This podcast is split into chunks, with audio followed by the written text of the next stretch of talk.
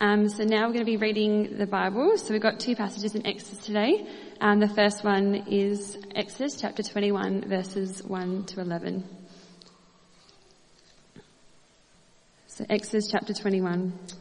These are the laws you are to be set before them. If you buy a Hebrew servant, he is to serve you for six years. But in the seventh year, he shall go free without paying anything. If he comes alone, he is to go free alone. But if he has a wife when he comes, she is to go with him.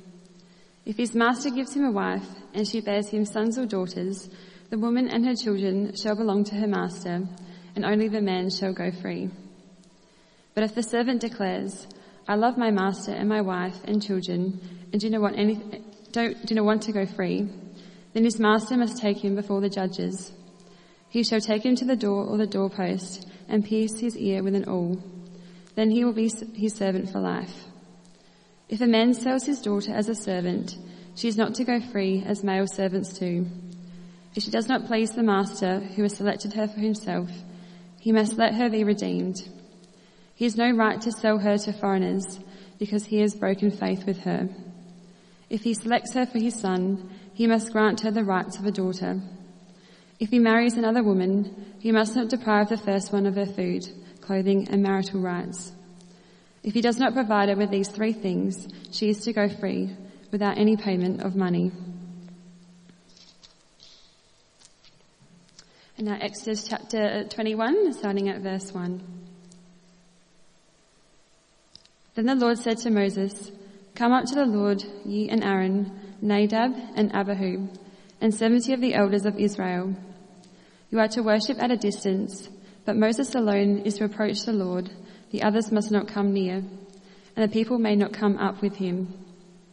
When Moses went and told the people all the Lord's words and laws, they responded with one voice. Everything the Lord has said, we will do. Moses then wrote down everything the Lord had said.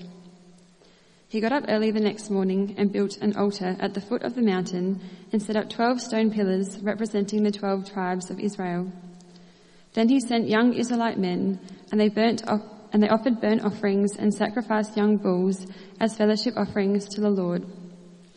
Moses took half of the blood and put it in bowls, and the other half he splashed against the altar.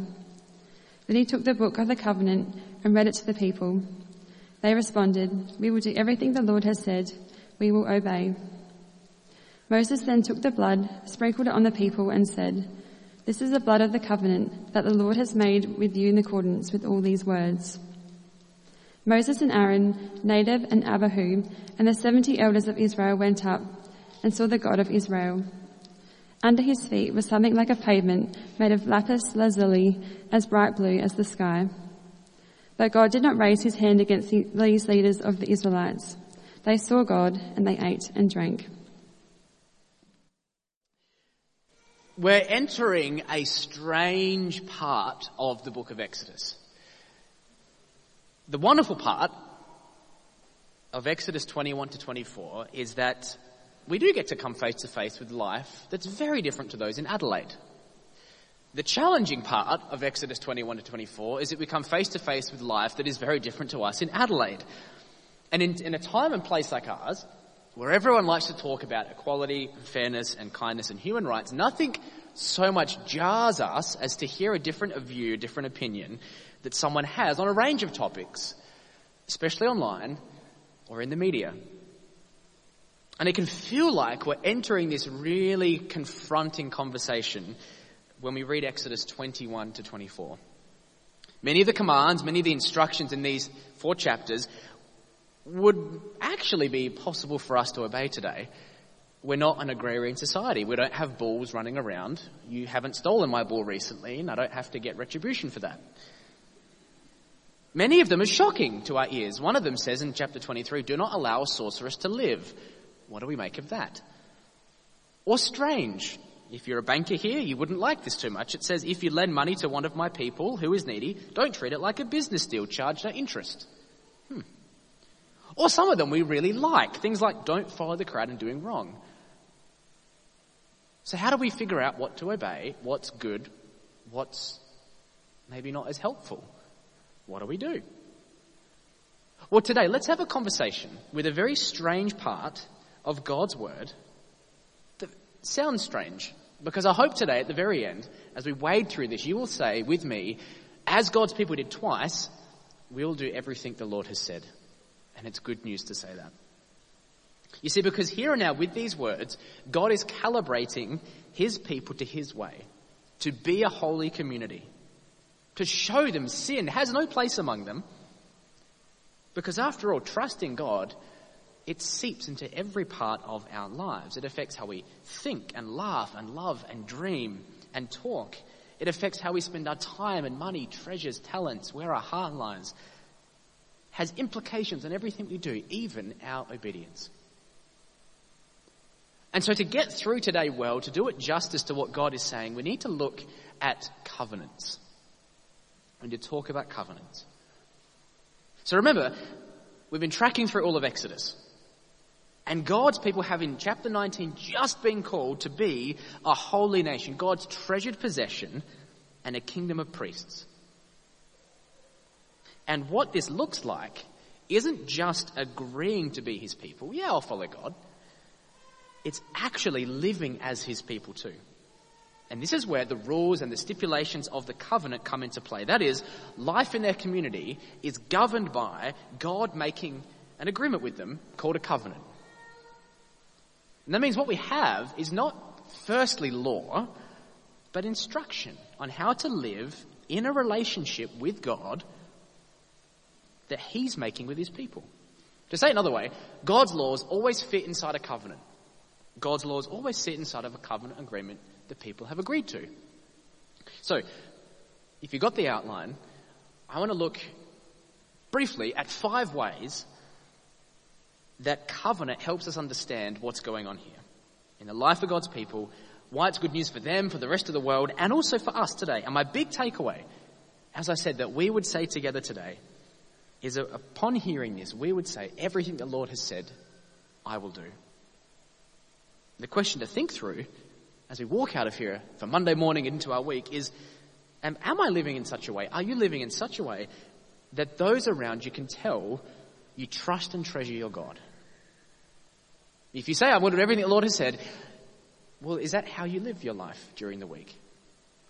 So, five ways to see. First thing, let's um, look at the first point. The covenant is actually about uniting law and life together. What makes these laws so different to, say, constitutional law of Australia? I googled it, constitutional law of Australia. It's not very exciting to read. But I had a look. And what makes it so different to what we read here is that constitutional law appeals to the Commonwealth and the Queen, but here, there's a strong appeal to God's character and the dignity of people in the community. So, for example, in 2113, God speaks, it speaks of God's sovereignty as a possibility as for why someone might be killed in a fight. In 2211, you take an oath before God to settle a matter of who's taken someone's property. In 22, 22 and 23, should someone, someone take advantage of an orphan or a widow, it says explicitly God is aroused to anger by that. In 23 verse 9, God reminds them of their own time as a slave and says, don't mistreat foreigners because you know just what it was like to be oppressed as a foreigner, don't you? A chilling reminder of how horrible that was just a few months ago in Egypt for them. Which means a covenant is different than a contract. You see, in a contract, you define it in terms like, this is mine, this is yours. Whereas a covenant is about exchanging a life for a life. I am yours and you are mine which is why it's agreed to with blood. And that's what's happening here. As God's treasured possession, it involves their whole life, belonging to behaving as His people. And we see this really clearly in the first 11 verses of chapter 21. And they sound so strange, which is why we had them read out to us today. It begins in verse uh, 2, actually. If you buy a Hebrew servant, he's to serve you for six years, but in the seventh he'll go free without paying anything. Remember, they were slaves for 450 years they would know the horror of forced labor. Brick building slaves. So is God interested in making them just like Pharaoh was in their own nation? Should they treat others like Pharaoh did? Well, the good news is their community is to be nothing like Egypt. Being a servant in the culture had strong economic roots. There was no modern bankruptcy laws here. A person might become a servant to deal with outstanding debts. But it wasn't forever. Six years was the limit, you see. Unless you wanted to stay, which you could. Live in the new family with your boss and your new family too. But it's so inclusive because God speaks of women in this as well. And he, he's upholding the dignity and the rights if they find themselves in the same situation. Look at verses 7 to 11. These laws are about safeguarding her rights, protecting her from sexual exploitation. Not only that, remember there's no university, there's no services SA you can go to to appeal for something, there's no government handouts. If you live, you need food. To grow food, you need land. But the land belongs to people whom the country belongs to. And the land's kept in the families. So if you can find a way to secure life, only if you belong to a family. And so you might go and live with the other family. And moreover, if the woman's rights were violated, she could go free. She doesn't have to stay in the oppressive relationship, and that is good news. Dignity and equality of women. It's rooted in scripture, you see. What's more, the Bible goes on to extend that far more than what our society does too in many ways. God's intent gathered up the rights, gathers up the rights of the unborn, or the black lives, or indigenous people, or foreigners. And the communities to be fair and just. Look to towards the end of chapter 21. You may know this, or your parents, if you're from a few generations ago, may have quoted it to you. If there's serious injury, take life for life, eye for eye, tooth for tooth, hand for hand, foot for foot, burn for burn, wound for wound, bruise for bruise. Sounds very extreme, doesn't it? But you see, what this does is to make sure that the punishment fits the crime. No vigilante justice here. Because what often happens, and you probably feel it, is that if something happens, you want more justice than what probably is fitting. A few months ago, I foolishly lost out on a deal on eBay for a new computer. Never arrived. And in a strange turn of events, they caught the person because they did it to a number of other people too. It was incredible. They caught someone on eBay who did the wrong thing. And I have a letter sitting on my desk at home from the Victorian police saying, what would you like to have happen? They're going to court and you're a victim, so there's three options.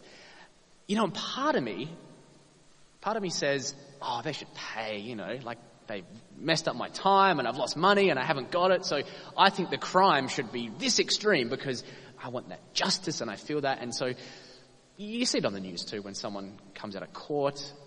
Oh, the punishment was not severe enough. And I'm not going to go into any examples of that, but the concept is we often want more than what is needed.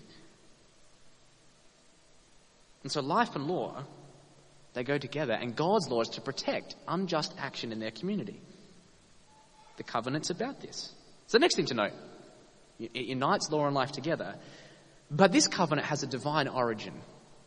Exodus 21:1 says this explicitly. Covenants, agreements like this were very common in God's people's day, in Israel's day. One nation conquers another, and they impose on the weaker one a new set of laws, a new way of life, new customs.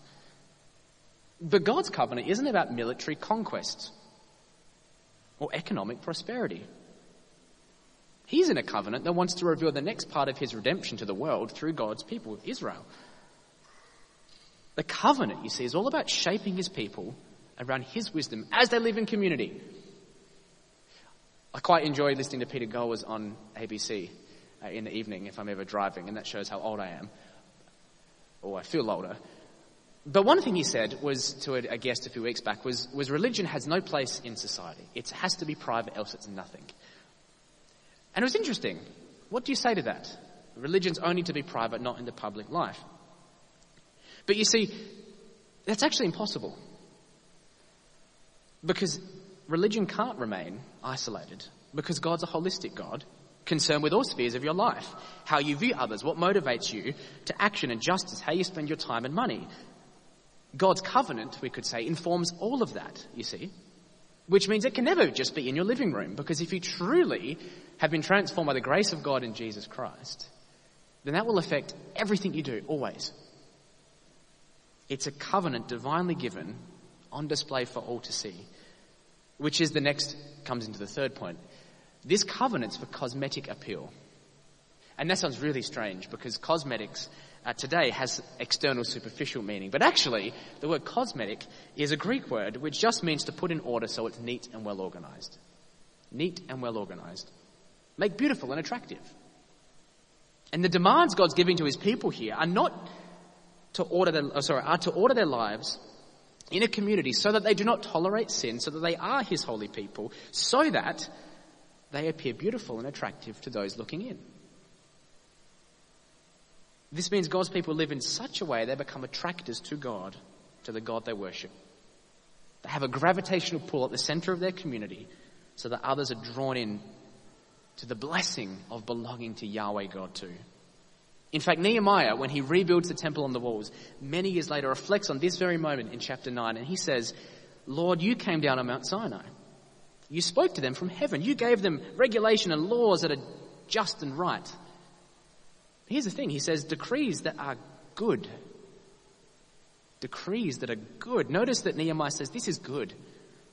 As in living out this covenant with God is actually what a good flourishing life is to look like. You see, God's way of life is about the whole person living in harmony with Him, with creation, with themselves, and with one another. Something our culture today so desperately wants, isn't it? Harmony with every part of our lives. Maybe not the God part, but harmony with everything. And that's what God offers to His people. You see, while the years have passed, while the culture has changed, the covenant has been superseded by another even. In Jesus Christ, the intention has not changed. God wants to be known, he makes himself known through his people, who they are, what they say, how they act, and what they do. And today, you are the cosmetic appeal of Jesus Christ to the community. So others can see the new covenant in Jesus Christ. So there's more to covenant than law and obedience. It's as much about revealing God to others as well. And it's about being guided by this God too. We saw this at the end of Exodus 23 if you read on. An angel appears again. And in Exodus, you bump into this angel every few chapters, it seems. We first saw the angel at the burning bush as their redemption and rescue began. Then, when they got to the Red Sea, the angel protected them, went behind them in the cloud, parted the waters to lead them into their new life. And now, as they stand on the edge of the mountain, the angel appears again. And they've heard God's covenant. And now God says, Follow this messenger of mine. Follow this person. Obey him. Listen to him. He will lead you. The angel carries with it God's authority and commands. They're to listen to his voice. And in fact, the fruitful life depends on hearing and obeying him. You see, God has not only done everything to rescue them, but he wants to lead them in this new life as well. To say it another way, God is in the business of equipping his people for all they need in a relationship with him. Even, they still, even though they have to respond with faith and obedience, God's presence and grace never nullifies my own obedience, you see. Just empowers it, informs it. And there's one more thing to look at. Covenant has a joyful, celebrating part too. In chapter 23, verses 14 to 16, three times they're to have a festival every year to celebrate God's goodness to them. Once they're to remember how they got out of Egypt. Once they thank God and celebrate as they plant their crops. And the sec- third one is when they harvest their crops. They celebrate God. They're staggered, so their whole calendar revolves around celebration, around remembering who God is. And then chapter 24 ends with the people saying, We'll do everything God said. And then something happens that we've been waiting for since Exodus 3. Moses builds a pile of dirt and he sacrifices an animal to God on it. And it's a, such a fitting end, isn't it, to everything God has said and done so far in Exodus. Brings his people into his presence that they might hear his voice, they might worship him, and that's what's happening. Uh, but when they agree to this, it gets gross is Charlotte said this at the dinner t- breakfast table this week when I read it out. She goes, "That's really gross that he's, the blood was splattered on the altar and on the people." But it's a sign, you see, of the agreement that God has with them. Hebrews 9 speaks more of that later on.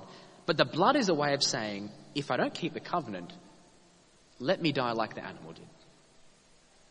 And then finally, in verse 9 to 11, 70 people, Moses, Aaron, they go up the mountain and enter into God's space and enjoy His presence with a meal. Finally, they get to enjoy God. It's only a select few at this point, but that's one of the key themes from Genesis to Revelation. God bringing people into His presence, and He does that through a covenant. So we have a people here that joyfully accept what God is, the covenant God is making with them, a new way of life spelled out through how they treat others, how they live in community, how they celebrate, where they look to for guidance in life, what other nations see when they look at them. This is the covenant. And just as God's people responded by saying everything the Lord has said,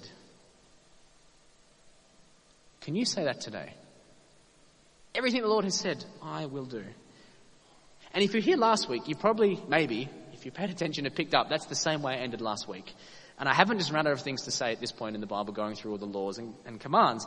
But it struck me this week that it's the same reply because it should always be the same reply when you learn more about who God is.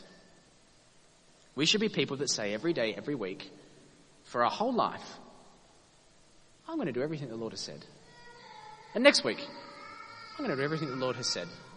And in 10 years' time, I'm still going to do everything the Lord has said. But the key thing is, you may have been wondering, we do a little bit differently to what God's people did at Sinai. Because we are under a new covenant. We don't have an angel going before us, but the Son of God Himself. And we're not under the blood of a bull or a goat, but under the precious blood of Jesus. Two things to end on. Jesus goes before us. He did now what the angel did for God's people then. He's truly with us at every stage of our journey. He was there at our redemption. He suffered in our place in order that we may be marked out by His blood and made His holy people. And having now called us, He walks ahead of us, you see, to guard us, to guide us home, to the place God is leading us to. But it is not a geographical location. In John 14, Jesus says, My Father's house has many rooms. If that were not so, would I have told you that I'm going to prepare a place for you? Very similar in Matthew 28 20 on the screen. Surely I am always with you. To the very end of the age, Jesus says. Very similar words to Exodus 23 20. You see, in this new covenant, God is at work through Jesus because he is upholding our side of the covenant, leading us to our true home, into his very presence. Only 70 got to go up and see God. But you see, knowing where we're going changes the journey. Jesus goes before us, and knowing where we're going changes the journey. The mantra you might hear today, many people have, is the, the, the road is life. This is it. You know, materialism plays the song that says, here and now is what matters, all we can see and experience, that's what it's about. And then eventually, 70, 80 years, kaput, lights go out, and that's it. The end really isn't important in that sense. It's how you live, because in the end, there is nothing. But I do wonder if that's really a fulfilling, fitting way to live, actually. After all, the road is long, isn't it? It's full of twists and turns. It can be cruel and oppressive, life. It always seems to promise the best is yet to come, yet when you get there, it never really delivers because the next best thing has to come after that, you see? But you see, what if someone not only knows where the end of the journey is, but promises to accompany you every step of the way? To never leave you or forsake you until you arrive. Well, that is Jesus Christ, who runs down the road to meet you and me to assure us there is room in his Father's house. And in the end, he gives us all the grace to live each day belonging to him. And that's the great promise of God, not written in the blood of a bull, but in the blood of his own son, which is my final point. Jesus' blood is now over us. You see, the law demanded that we die for not upholding our side of the covenant. But God has spared you and me. He didn't ignore the law, the demands. He himself came to uphold it. In Luke 22 20, Jesus said, This is the new covenant. Well, this cup is a new covenant in my blood. In my blood which is poured out for you. Jesus died instead of us. His blood sprinkles our hearts and conscience clean so we can serve the living and true God. Hebrews 9:14. You see, the law's desire is to have his people be holy, to not tolerate sin in the community, and Jesus' blood makes the difference. We don't have to pay for our sin with our blood. To be holy or to stop sinning, because he's done it. Romans 8 wonderfully declares God sent his son in the likeness of sinful flesh and for sin that he might condemn it. So we might live according to the Spirit now. Which means this. When you hear Exodus 21 to 24, when you hear the laws and the commands of God, as we're under a new covenant in Jesus' blood, two things should come to our mind. And I borrowed these from John Calvin. First is when you read it, you can't escape the fact at all that God's holy. And his law and his wisdom, it reveals who he's like, that he can't tolerate sin in his people, in the community. And it's shocking that God would say, for a sorceress example, they cannot live. It's a huge demand. But the first thing is reading the law gives us an insight into God's character that we wouldn't get otherwise. And it's confronting. But it's okay to be confronted sometimes. Secondly, when you read the law like this, because we're still sinful, it's useful because it reminds us to shake off sluggishness and pinch us awake to our imperfections, to quote him. But it can't condemn us for not failing to obey it. It shows us we need God's grace and God's Spirit so that we find life in Christ. Martin Luther said the law functions like a hammer, breaking us so we can be rebuilt by the gospel of Jesus Christ. Not by being, not, by obeying really hard. Not by working to do it. We read the law, we read the old covenant, we see God's character, we see God's holiness. I read this and I think, gee, God's a holy God. I do want to obey Him. I can't obey Him. I struggle. As I read it, I feel confronted by all of this. I realize I have a sinful heart through and through. I'm reminded about justice. I'm reminded about holiness. I'm reminded about hor- how horrible God sees sin, how that he can't tolerate it, in fact. And I'm forced to say, when Luke reads this, he goes, I, I can't do it. I can't obey this. But you see, the demand to be obedient doesn't disappear under Jesus. It's just the reason has changed. I obey God being fully loved and accepted and forgiven. He has made me into the holy people. He has set me free from a law of sin and death to show the intent to which the law always pointed love of God and love of neighbor. So, the point of this is may we obey with joyful hearts all that God has said, knowing that we're under the blood of Jesus in a new covenant with Him upholding our side of the agreement, making us holy through His death filled with the Spirit of God. So we can say, everything the Lord has said, I will do by all the grace that Jesus Christ supplies. And I do hope you can say that today. And maybe you're here and you don't know who this God is. Then why not get to know the God who offers forgiveness and mercy for a life lived in rebellion from Him?